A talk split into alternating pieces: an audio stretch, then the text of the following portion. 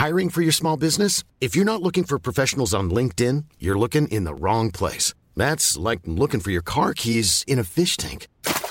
LinkedIn helps you hire professionals you can't find anywhere else, even those who aren't actively searching for a new job but might be open to the perfect role. In a given month, over 70% of LinkedIn users don't even visit other leading job sites. So start looking in the right place. With LinkedIn, you can hire professionals like a professional. Post your free job on linkedin.com slash people today. Cada noche los expertos se reúnen para debatir, polemizar, desmenuzar a la noticia y a sus protagonistas en una mesa de opinión que saca chispas. Esto es El Heraldo, La Silla Rota, bajo la conducción de Alfredo González Castro y Jorge Ramos, por El Heraldo Radio. Iniciamos.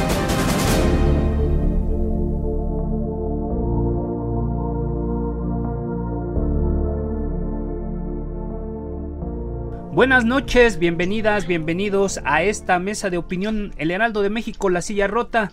Transmitimos desde nuestras instalaciones en la Ciudad de México a través del 98.5 de su frecuencia modulada.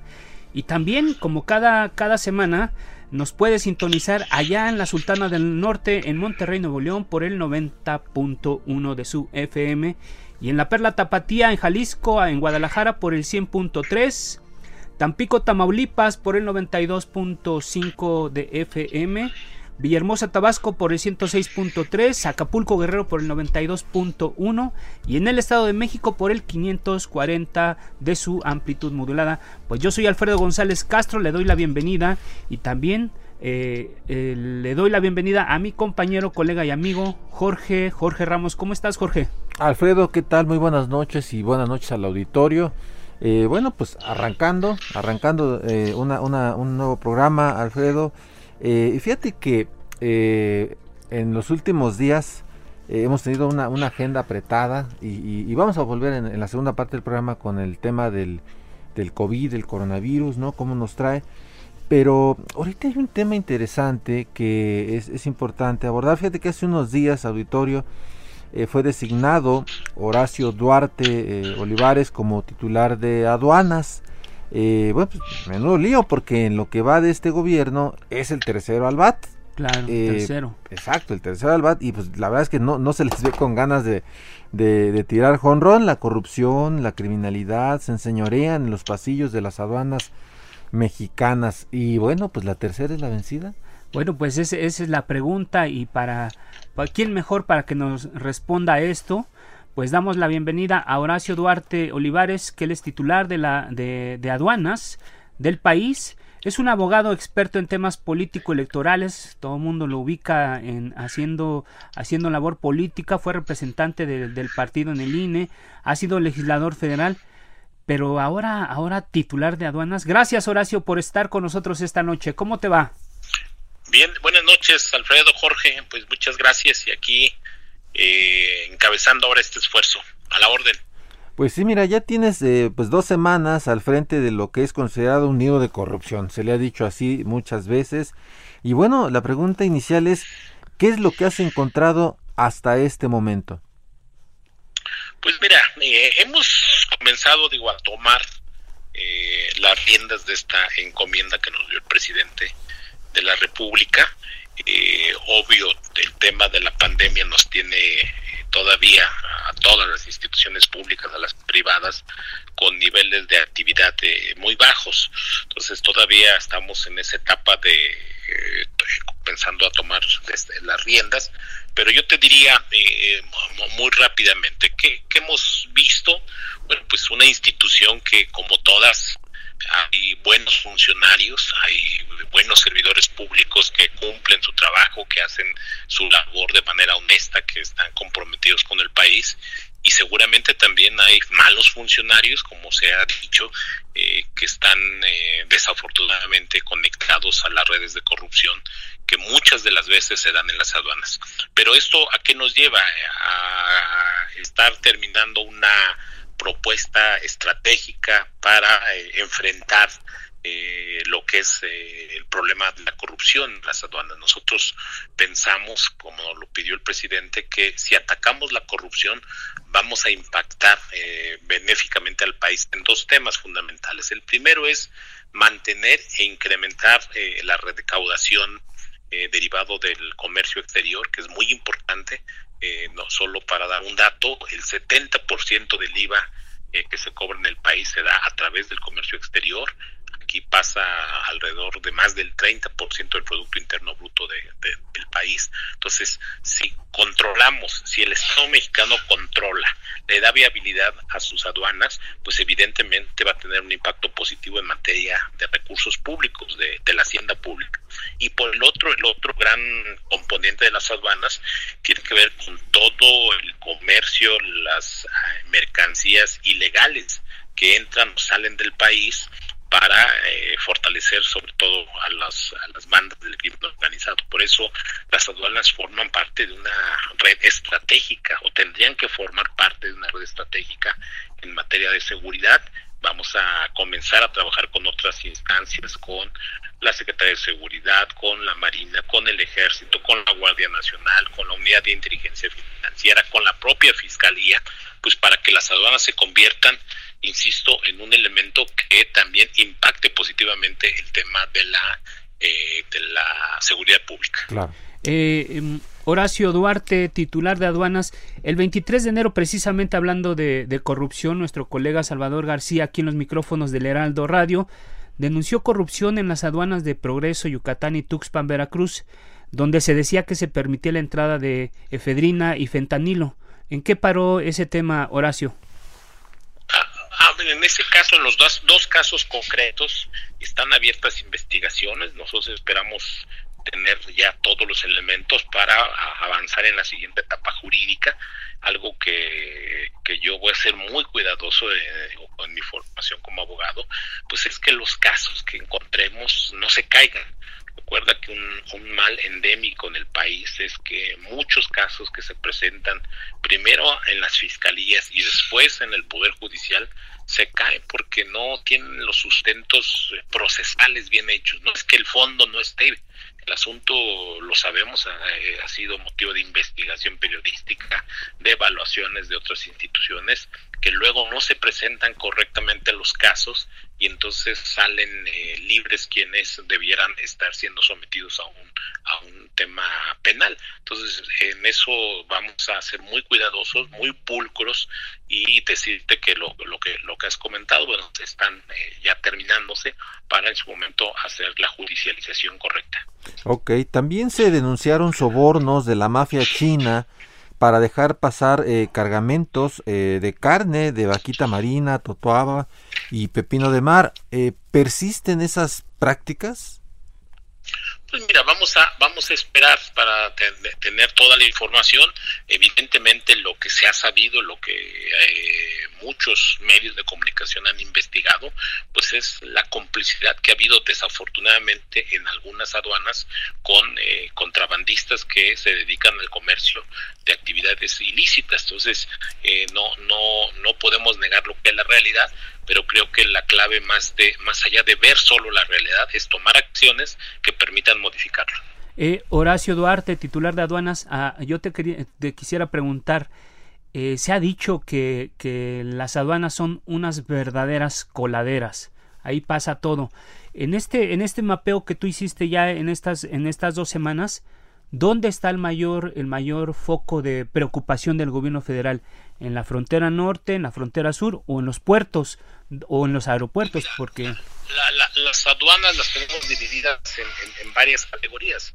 Están las aduanas eh, primero marítimas, que son un, un, un, tema importante, sobre todo para, para algunos, para algunas transacciones de mercancías que tienen que ver eh, con varios temas. Uno son los, los, puertos, la parte marítima, la otra es la parte eh, interior, es decir, aduanas que están al interior de la República, en diversas ciudades del país y el tercer componente más importante que es el tema de la frontera norte. Entonces estamos terminando de revisar una por una de las 49 aduanas que tiene el país para que las medidas que tomemos sean medidas muy específicas porque cada una de las aduanas tiene complejidades vínculos distintos y vamos a ser muy cuidadosos, insisto, para no cometer error que luego es muy tradicional en el servicio público que se toman, eh, por decirlo de alguna manera, eh, medicinas igual para todos los síntomas, cuando aquí eh, claramente hay diferenciación en los tres conceptos que tenemos en las aduanas. Pero ¿dónde ves los focos rojos de estos de estos puntos?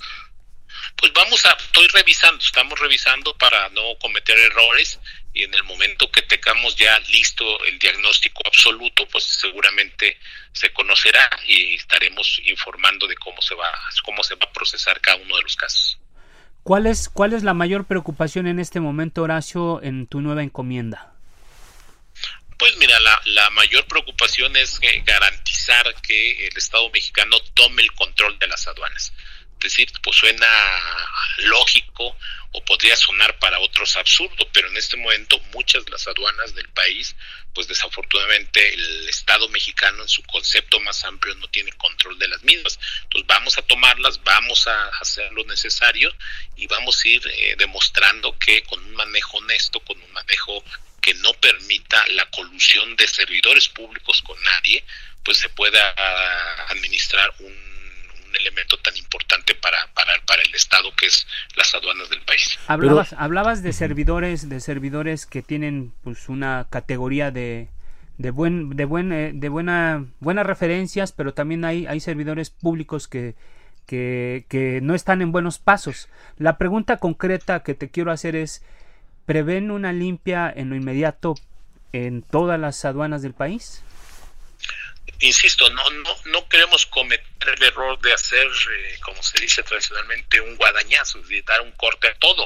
Tenemos que ir revisando caso por caso y donde encontremos eh, elementos de irregularidad, pues vamos a hacer los cambios necesarios. No, no nos va a temblar la mano, pero tampoco vamos a cometer el acto injusto de que nos pasemos a llevar algunos que seguramente los hay, funcionarios que están cumpliendo su labor. Entonces, no es un tema agarrar todo en el mismo, echar todo en el mismo costal, lo estamos, eh, digámoslo, quirúrgicamente tomando en cuenta cuáles son. Además, decirte, las aduanas, pues unas tienen mayor importancia en términos económicos, en términos del volumen, que otras, algunas muy pequeñas, y, pero nos vamos a concentrar donde tenga el mayor impacto, insisto, en los dos grandes temas, en los dos grandes ejes, la recaudación para el país parte de ingresos y el impacto eh, para el tema de seguridad. Horacio Duarte, titular de aduanas eh, en el país, eh, preguntarte, ¿tienes estimado a cuánto equivale, digamos, el, el, el, monto o el boquete, o el boquete ¿no? este, de corrupción que pasa por las aduanas? Mira, no, no, no hay un cálculo, no hay un cálculo como tal eh, de, decirte que el, cálculo, pues eh, seguramente en los estudios eh, internacionales que han hecho algunos algunos organismos, pues por, ponen un cálculo, digámoslo así, un, un, porcentaje de lo que sí ingresa. Entonces, sobre eso vamos a hacer el diagnóstico, tenemos claras las cifras de lo que sí está ingresando, digo, porque también hay que ponerlo en perspectiva, tampoco no significa que las aduanas no estén ingresando. Eh, te comentaba, el 70% del IVA del país entra por las aduanas, entonces sí hay un ingreso importante, pero consideramos que todavía puede ser más alto si se maneja con eh, honestidad todas y cada una de las aduanas. Justo sobre eso te quiero preguntar esto, Horacio, ¿en cuánto estimas tú que, vas, que va a mejorar la recaudación? Porque el 70% del IVA que, que cobra la hacienda pública en México proviene de las aduanas. ¿De, cuánto, de qué montos estás hablando para recuperar, digamos, de esa forma? Estamos sacando los cálculos, recordemos que estamos en una situación de emergencia con el tema de la pandemia, hay, una contracción de la economía mundial, no solo la, de, México, ustedes conocen muy bien las cifras que se han proyectado de contracción de la economía en el, en, el mundo y eso pues nos va a impactar eh, de alguna u otra manera, pero vamos a, a buscar por todos los medios que lo que sí haya de comercio legal, lo que sí está ingresando al país, el 100% estén ingresando a las arcas públicas. Es decir, eh, si hablamos del 70%, ¿cuánto estimarías que crezca? ¿75%? ¿80%? No, no yo, mira, Jorge, no, no soy nunca de los funcionarios que me gusta poner eh, en números en uno, dos o tres, porque si te cambia una variable, este, después el reclamo es que no cumpliste, no, no, no, no me gusta ese modelo, nunca ha sido de mi estilo ponerlo, conozco a muchos eh, dedicados a la función pública que por poner una cifra y no cumplirla se les acaba el mundo. Mejor vamos a ir cumpliendo y dando resultados, tomando en consideración, insisto, que el momento económico, eh, por ejemplo, todo lo que tiene que ver con la, con la parte de comercio exterior con China, pues está teniendo un impacto negativo.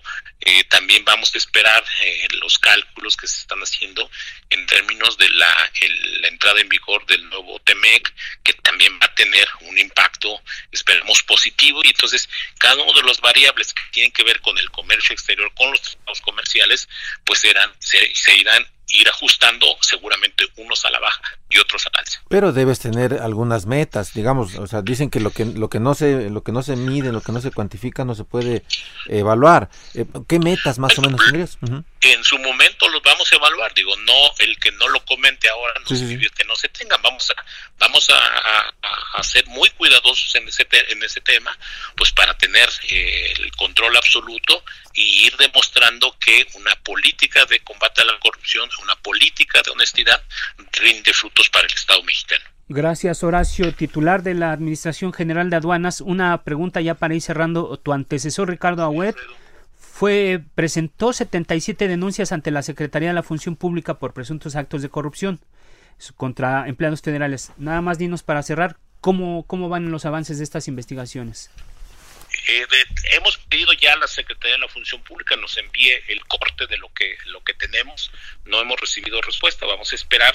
Eh, le he pedido a la, a la secretaria Irma que en el corto plazo nos pueda tener claro el dato, pues para ir poniendo los datos de qué se está avanzando en el combate a la corrupción, porque si no corremos el riesgo, como siempre en muchas instancias del gobierno mexicano en los últimos años, de dar solo cifras, de anunciar presentación de denuncias y no se traducen en sanciones específicas, como, como se decía, con números que permita demostrar que el combate a la corrupción va en serio.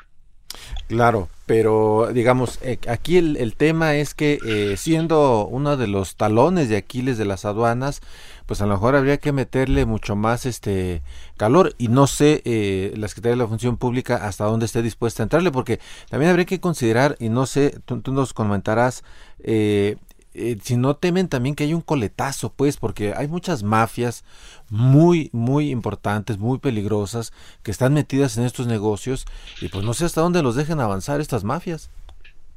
Pues mira, no, no, no tenemos temor, no, no vamos a retroceder en esta encomienda y finalmente creemos que como un concepto básico, el Estado mexicano tiene que hacerse cargo de sus aduanas, son del Estado, son del pueblo, son de los ciudadanos y así lo vamos a nos vamos a echar para adelante. En eso no tenemos ninguna duda para garantizarle, insisto, al Estado mexicano ingresos suficientes, ingresos que puedan usarse en las políticas públicas del gobierno y garantizar también de alguna manera que el tema de la seguridad impacte positivamente con evitar que entren mercancías ilegales al país o salgan mercancías ilegales del país vía las aduanas. Gracias Horacio, tenemos unos minutitos más, nos dicen aquí nuestros colegas de producción. Yo te quisiera preguntar, eh, eh, ¿cuándo vas a entregar el primer corte de caja al, al presidente sobre lo que encontraste en, en, esta, en esta área del gobierno federal que son las aduanas? Cuando el presidente no lo pida. Vamos a estar listos siempre en el momento que el presidente nos pida los informes necesarios para ir tomando decisiones, eh, digo, en términos eh, políticos y en términos administrativos, las aduanas no se mandan solas. Eh, buscamos, en el caso de tu servidor, tener siempre una vinculación directa con el presidente para ir tomando las definiciones que se requieran para efecto de cumplir la encomienda. Oye, Horacio, un poco retomando las palabras del, del, presidente de la República en el tema de, del combatir a la, a la delincuencia, que aquí hay mucha delincuencia metida. Él hablaba de que pues, abrazos no balazos, ¿no? Eh, no necesitan una mano más dura en las aduanas más que la de un político. O sea, tú eres un político, tú eres un abogado, pero no necesitan ahí un policía, no sé, alguien con, con, con, este, con, una, un perfil, más duro. Pues mira, eh, sí, se requiere mano dura en combatir la corrupción. Digo, la mano dura no es solo el uso físico de la fuerza, no es solo el uso aparentemente de lo que llamamos mano dura, sino también el que quien encabece una institución no permita, no sea parte de la corrupción. Yo creo que esa es la mano dura que se requiere y esa vamos a ejercer con mucha firmeza el que vamos a, ir a fondo a que si hay funcionarios que están metidos en acciones ilícitas, si hay funcionarios que están en complicidad con eh, la delincuencia eh, común con la delincuencia organizada, pues vamos a actuar en consecuencia, ¿no? En eso no tenemos duda y nosotros pensamos que ese es un, un, valor fundamental que vamos a tomar y que en eso vamos a cumplir la encomienda que nos dio el presidente. Horacio, cuando tú asumes este nuevo encargo, eh, tú te pones un plazo para, para estar al frente, vas a, piensas estar ahí toda la administración, eh, ¿qué, qué, cómo, ¿cómo lo visualizas este nuevo encargo? Pues mira, finalmente es, un encargo que nos hace el presidente de la República. Yo no quisiera poner, porque no hablamos de eso, con el presidente no se puso un plazo, de decir, voy a estar un año, dos años, tres años o todo el sexenio. Nosotros estamos, yo estoy convencido que si uno va tomando acciones inmediatas, acciones todos los días, pues va a ir uno cumpliendo la encomienda. Y la definición de nuestra permanencia o no al frente del cargo, finalmente es una definición que toma el propio presidente de la República. Eh, Horacio Duarte se ha convertido en una pieza clave en este gobierno. Pues, este, digamos que. Yo no, lo, pondría así, digo, simplemente el presidente nos tiene confianza o me tiene confianza y ahora nos encomienda esta labor que sí no es fácil, pero que tampoco tiene ningún componente que no se pueda lograr. Nosotros, yo confío plenamente en que con el propio apoyo del presidente, y algo muy importante, y lo dijo el presidente cuando anunció mi nombramiento, coordinado con otras instituciones. Creo que esa es la clave, entender que las aduanas no son un órgano ajeno a otras instituciones, no puede ser concebida como una como un organismo autónomo que no se vincula, que no habla, que no trabaja con otras instancias. Por eso nosotros lo dijimos desde el inicio, estamos ya colaborando con otras instancias del gobierno para ir a buscar los elementos que nos permitan, insisto, retomar por parte del Estado mexicano el control y, aunque suene utópico, la soberanía de las aduanas mexicanas. Claro, ahora sí, pues ya estamos, ahora sí, estamos cerrando, que nos quedan un par de minutitos, eh, Horacio, y eh, preguntarte eh, si requerirán presencia eh, de, más fuerzas del orden, eh, de militares, eh, para reforzar este, pues este combate. O tapar la, coladera. O tapar la coladera. Si van a reforzar con más elementos de seguridad. Nos quedan un par de minutitos y para ir cerrando. Sí, vamos, insisto, a coordinarnos y a usar todos los elementos que haya que usar de parte del Estado mexicano en sus diversas vertientes. Si es necesario la participación de la Secretaría de la Marina, si es necesario la Secretaría de la Defensa Nacional, la propia Guardia Nacional, vamos a hacer uso de esos elementos porque, eh, insisto, las aduanas no son un órgano autónomo, no es un ente que tenga por qué moverse solo, sí tiene y puede coordinarse con el respaldo de otras instancias. En eso estamos claros y así lo hemos convenido con otros secretarios de avanzar en ese terreno. Bueno, pues muchas gracias Horacio Duarte. Gracias Alfredo, a ti y a Jorge, buenas noches y estamos a la orden como siempre. Muchísimas gracias. Bueno, pues, pues ahí está. Ahí eh, está una, la visión del nuevo titular de la Administración de Aduanas de, del Gobierno Federal. Pues un encargo interesante, hay, hay mucho, mucho por hacer ahí. Y pues ya, eh, ya nos, nos eh, tendremos oportunidad en su momento de seguir analizando esta situación, Jorge. Así es, y lo que él señala, ¿no? Que van a tomar el control, ¿no? Porque al parecer hay áreas en las que el Estado mexicano no tiene control de las aduanas del país. El Estado va a tomar el control de las aduanas. Ese es lo, lo importante que acaba de decir. Pues vamos a un corte y regresamos con, con temas también del momento, coyunturales y, y otros invitados.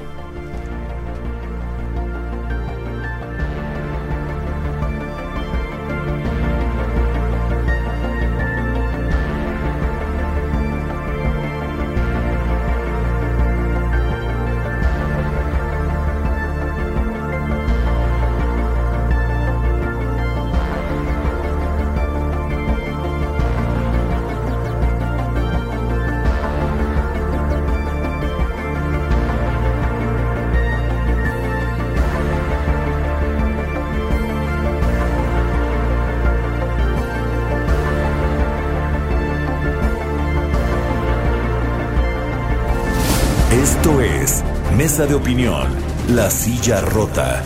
La polémica y el debate continúan después del corte. No te vayas.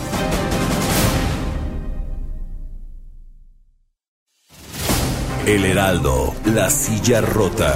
Mesa de análisis e investigación con Alfredo González Castro y Jorge Ramos. Regresamos.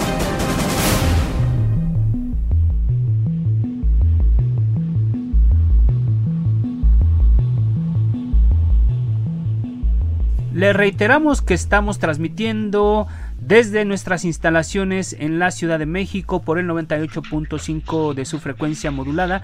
Y bueno, también eh, decirles que nos puede sintonizar en Guanajuato por el 107.3, Tijuana, Baja California por el 1700 de la amplitud modulada y en Ciudad Acuña, Coahuila por el 92.9 en McAllen por el 91.7 de FM y 93.5 en la ciudad de Bronzeville, allá en Texas, en Piedras Negras, Coahuila e Eagle Pass por el 100.9 de su frecuencia modulada. Y pues ya estamos de, regreso, Jorge, amigos del auditorio. Y bueno, en esta segunda parte del programa, pues queremos darle la bienvenida al ministro en retiro de la Suprema Corte de Justicia de la Nación, José Ramón Cosío. Eh, ministro, muy buenas noches, gracias por estar con nosotros en este espacio. No, al contrario, muy buenas noches, gracias por la oportunidad. Gracias, ministro. Y bueno, pues eh, hay un sinfín de temas eh, que tocar con eh, el ministro en retiro, pero uno que justo ahora está mm, en el centro del debate es el regreso de las Fuerzas Armadas a tareas de seguridad. La militarización que prometieron combatir López Obrador, Mario Delgado, vamos, hasta Manuel Bartlett, pues ahora la estamos viendo ya en los hechos. Ministro, ¿hay asidero legal en este decretazo? Pues desafortunadamente sí, por una razón que es la siguiente. A ver, vamos a, recordar. Nosotros teníamos una Guardia Nacional establecida en la Constitución desde el texto de 17, pero esto básicamente eran milicias estatales a cargo de los gobernadores correspondientes. Este, estos cuerpos de Guardia Nacional nunca se desarrollaron, había un gran temor a que los gobernadores pudieran tener fuerza militar y desde ahí, pues vamos a decir, perturbar la paz de la República. Lo que sucede en el 26 de marzo del año pasado, del 2019, es que se hace una modificación a la Constitución y se crea una nueva Guardia Nacional, que es un cuerpo de policía civil con un carácter militarizado, no militar, militarizado en cuanto a su disciplina, sus jerarquías para hacer las funciones de seguridad pública que había estado haciendo la Policía Federal. Entonces, allí se hace una serie de cambios constitucionales, se crean estos nuevos cuerpos. Y en el artículo quinto del, decreto de promulgación, quinto transitorio, se dice que el presidente de la República tendrá a su cargo la, a las Fuerzas Armadas y podrá, ahí es muy importante, podrá, eh, eh, conforme a, un, a los acuerdos y a los lineamientos que emite, utilizar a las Fuerzas Armadas para efectos de eh, hacer esas funciones de seguridad pública. Ahora bien, el lunes pasado, el día 11 de mayo, el presidente emitió un, acuerdo en el cual desarrolla este artículo quinto constitucional. Entonces, de que hay fundamento constitucional, sin duda, porque es el resultado de la reforma constitucional que se realizó. Entonces, en ese sentido, sí. Lo que me preocupó mucho del acuerdo, con toda franqueza, es que el propio presidente reconoce que la Guardia Nacional no alcanzó el nivel de madurez suficiente como para desempeñar completamente estas tareas de seguridad pública y como consecuencia de ello eh, asume esa autorización, que nunca una obligación, una autorización que le dio el, el, Congreso eh, como órgano de reforma a la Constitución para poder utilizar al ejército y a la armada en funciones de seguridad eh, pública. Creo que ese es el contexto general de la situación en la que estamos. En términos, en términos de imagen, en términos, digo, la cuestión legal eh, hay un sustento y, y, aparentemente no hay ninguna irregularidad en este, en este decretazo. Pero sí políticamente se manda un mensaje distinto, un mensaje político completamente diferente, sobre todo porque si alguien se opuso a la presencia de las Fuerzas Armadas en la calle fueron precisamente pues los que ahora son gobierno, sobre todo desde la posición. Políticamente, ¿qué lectura le da el eh, ministro en retiro? Pues sí, efectivamente, yo creo que lo primero que hay que decir, y digo con, el mayor respeto, es que eh, pues lo que tanta gente les dijo eh, al, al, gobierno actual, que la manera en la que estaban queriendo construir la Guardia Nacional no era un buen camino, primero porque desarticularon a la Policía Federal, que pues podría tener sus problemas, sus vicios, sus virtudes, pero ya era un cuerpo razonablemente constituido. Les dijo mucha gente, los especialistas, oigan, en, en, en poco tiempo no se arma un cuerpo, no se generan las disciplinas, no se generan los cuerpos, no se entrenan los exámenes de confianza, es decir, muchísimas cosas que se dijeron, pues ahora desafortunadamente se están haciendo realidad. ¿Por qué? Porque, yo esto es muy importante, el propio presidente en su propio acuerdo está reconociendo que la que la Guardia Nacional no alcanzó a tener el desarrollo que ellos habían previsto. Entonces ahí hay un problema central. Y segundo, más allá de lo que se está diciendo por algunas personas, pues sí, sí es una militarización.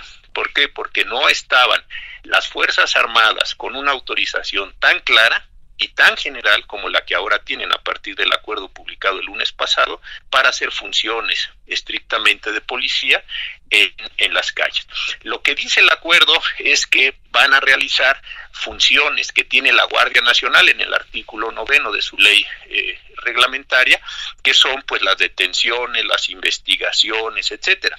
Si no es militarización, que lo, que el, el, ejército haga funciones de policía, pues es entonces difícil encontrarle otro significado a esta palabra. Y eso sí creo que va pues mucho en desdoro, con toda franqueza también y respeto de la administración actual que había dicho que iba a retirar al ejército de las calles, a la armada de las calles, precisamente con la creación de la Guardia Nacional y ahora pues sí a estos dos cuerpos en esas funciones. Creo que esto va a lastimar mucho a la sociedad y creo que va a lastimar a las Fuerzas Armadas. Claro, creo que dimos un nuevo paso en falso eh, en el combate a la inseguridad. Y, y yo creo que hay, hay, hay, dos, hay dos momentos claves, eh, ministro José Ramón Cosío, que uno fue el momento en la campaña cuando el presidente, bueno, el entonces candidato decía que él, que él lo pusieran y que en seis meses iba a resolver el tema de la inseguridad y el otro momento es ya siendo presidente se pone uh, como, como un propósito combatir este tema en un año. Bueno, pues la pregunta es aquí, ¿fracasaron las dos, las dos intenciones? Yo creo que sí, sobre todo la segunda. Yo en campaña, pues las personas, todos hacen promesas, están gan eh, buscando ganar el voto popular, en fin, las cosas que son normales a una campaña.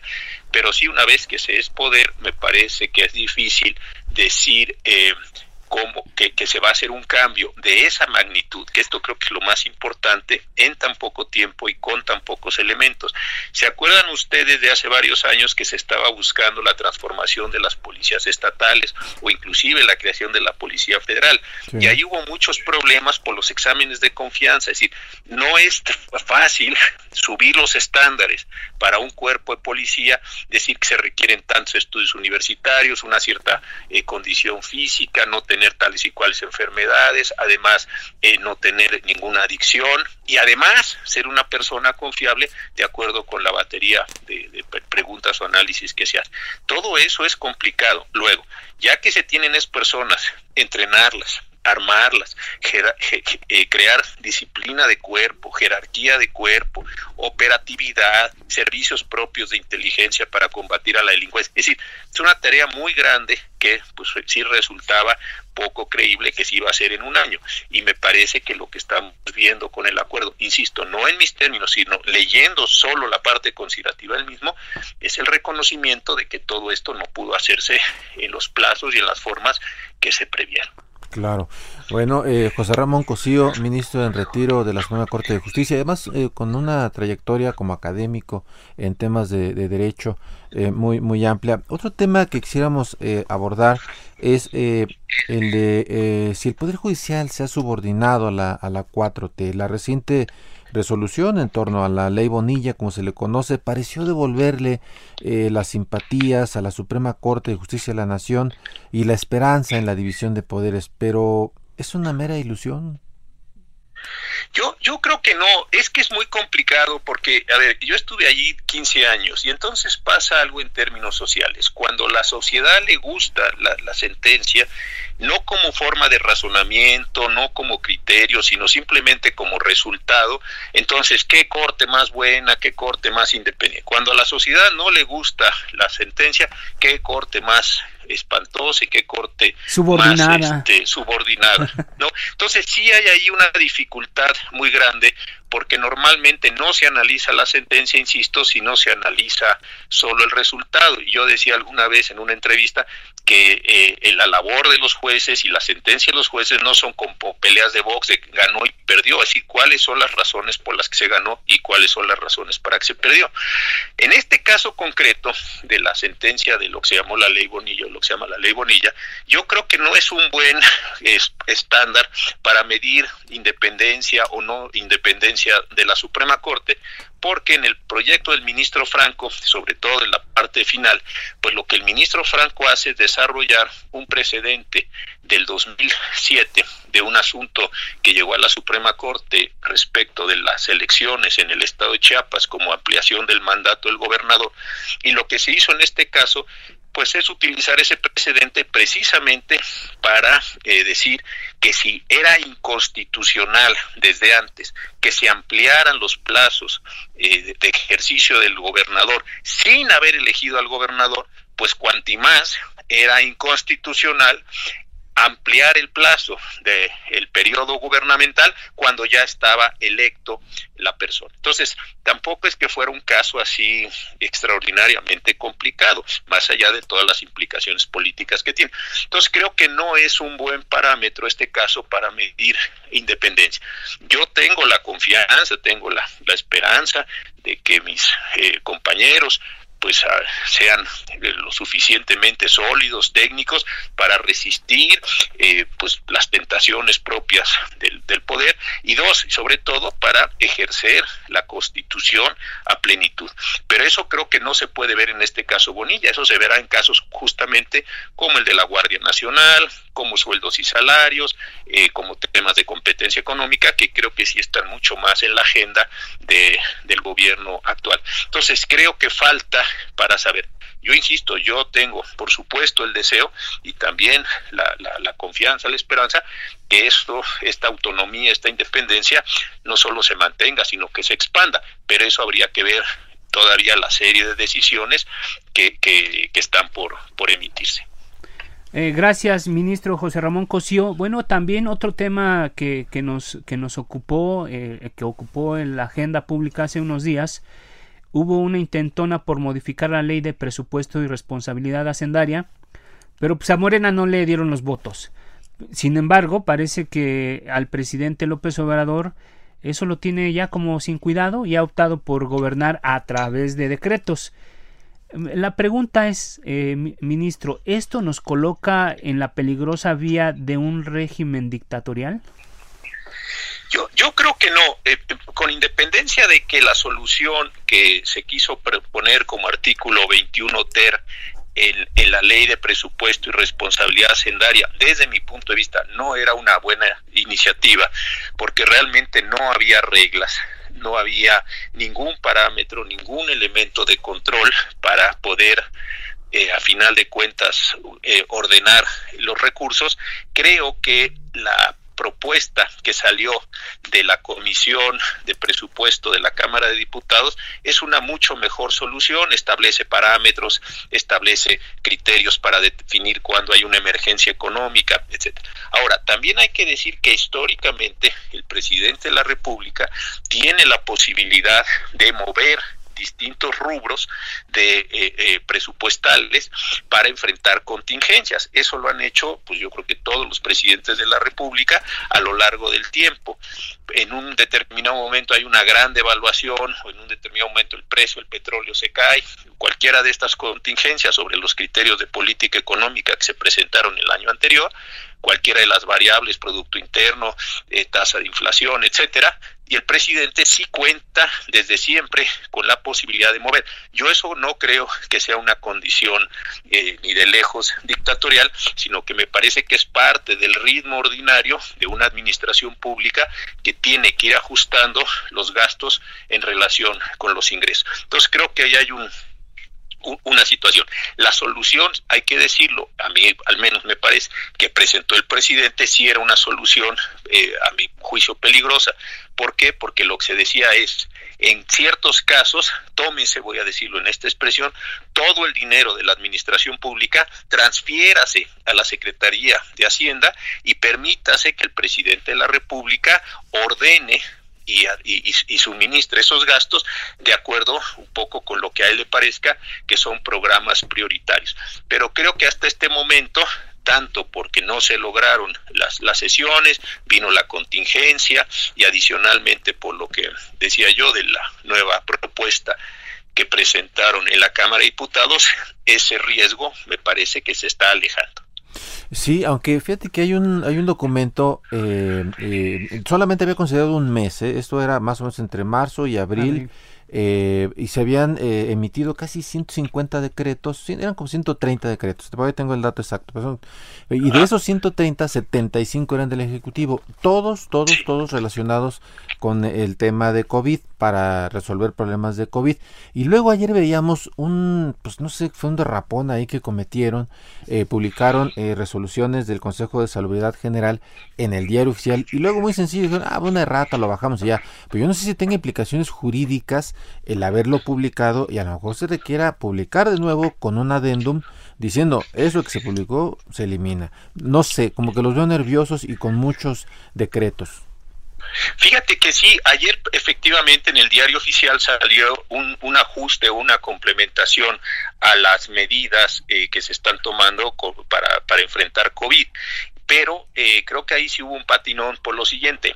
Una vez que el Consejo de Salubridad declaró la, que COVID era una enfermedad grave, transmisible, y después emitió otra declaratoria, que también ahí hay un problema porque hay una tensión acerca de que es una emergencia sanitaria por causa de fuerza mayor, al órgano que le corresponde ya emitir todas las disposiciones por una acción extra, eh, eh, sanitaria, eh, de carácter desde luego extraordinario es a la Secretaría de Salud.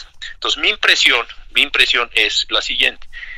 Se precipitó el Consejo de Salubridad o se precipitaron alguien en el gobierno, eh, le pidieron al Consejo de Salubridad que emitiera una serie de decisiones, el Consejo de Salubridad las mandó a la Secretaría de Gobernación para que se publicara en el diario oficial, se publicaron y yo creo que alguien les dijo, oigan, esas competencias no son de ustedes, ¿eh? esas competencias son de la Secretaría de Salud. Mi impresión es que retiraron entonces el acuerdo en una forma, si hay que decirlo también, muy desasiada, muy desasiada, y hoy en la mañana las medidas que ayer publicó el Consejo de Salubridad las publicó la Secretaría de Salud, que era lo correcto desde el principio. Entonces creo que sí hay algún nerviosismo o hay alguna tensión allí importante, eh, no sé de qué carácter, si hay algunos conflictos internos, no, no, ahí, sí no, no me atrevo a decirlo, pero sí se nota que hay algún elemento porque algo que se publicó ayer se retira y hoy se republica con o con base en las competencias de quien sí, de quien sí lo, las tiene. Entonces sí parece que hay ahí algún problema. El ministro en retiro de la Suprema Corte, José Ramón Cosío, a mí me gustaría ya para ir perfilando la salida de, esta intervención, de tu participación, eh, haciendo un poco de prospectiva, ¿Cómo va a ser, cómo va a ser el papel del poder judicial después de que, después de la, de la, de la emergencia sanitaria, sobre todo porque se están cometiendo muchas ilegalidades no solamente en el, en el gobierno, sino a nivel de empresas. ¿Prevén que haya así como una cascada de, de denuncias, asuntos legales que atender por esta situación derivada de esta situación que estamos viviendo? Mira, yo, yo creo que sí, no solo por, por, la experiencia que yo tuve en los muy, muy buenos años que estuve en la Suprema Corte, sino también por una experiencia histórica. ¿Qué, qué está sucediendo con COVID? COVID es una epidemia eh, que nunca habíamos tenido eh, de esta naturaleza.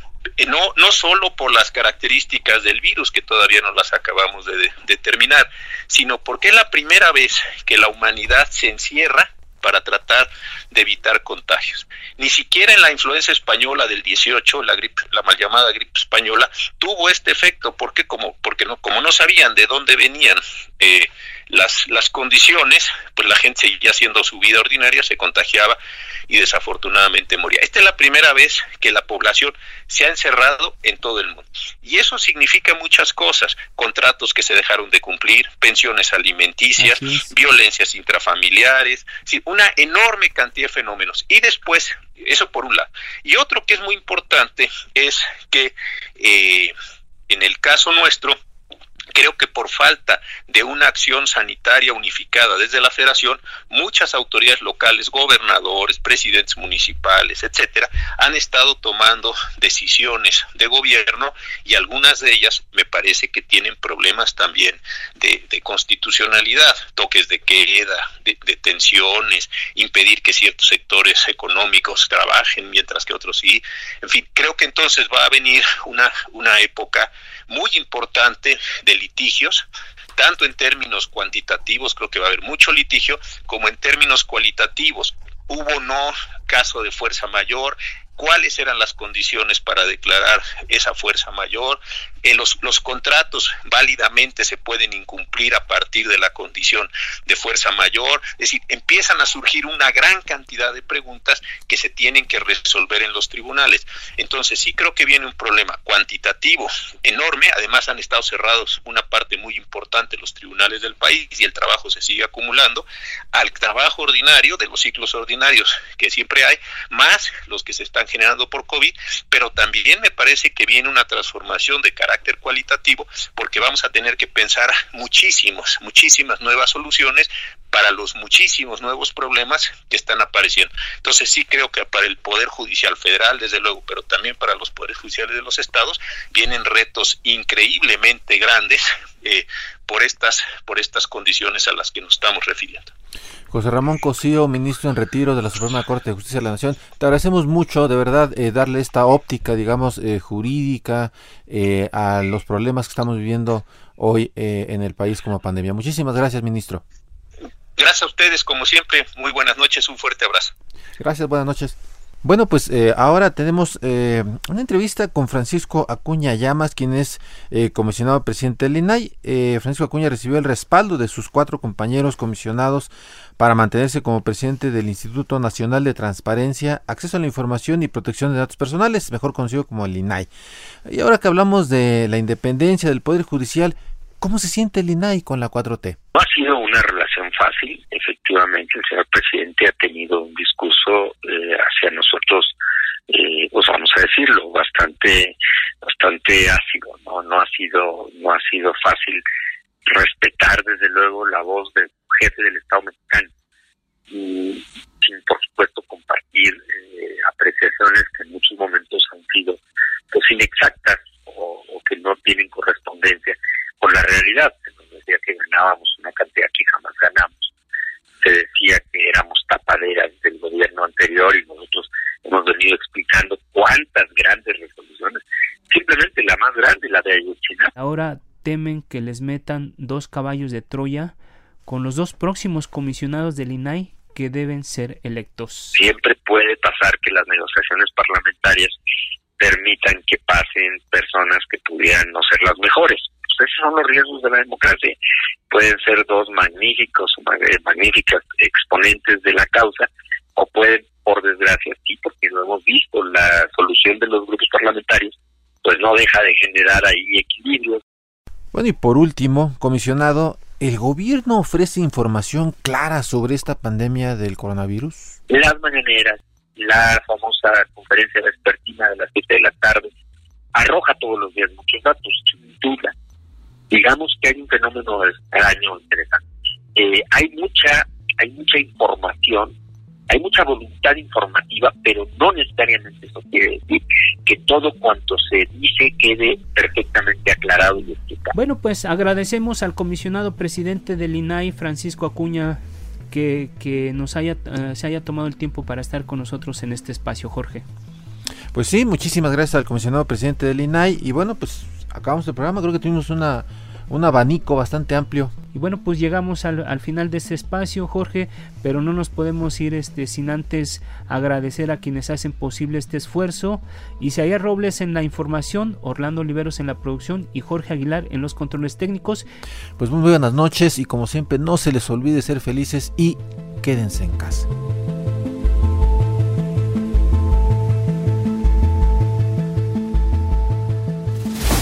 La polémica por hoy ha terminado. Te espera el próximo jueves para que, junto con los expertos, analicemos la noticia y a sus protagonistas. Esto fue El Heraldo, la silla rota, por El Heraldo Radio, con la H que sí suena. Hasta entonces.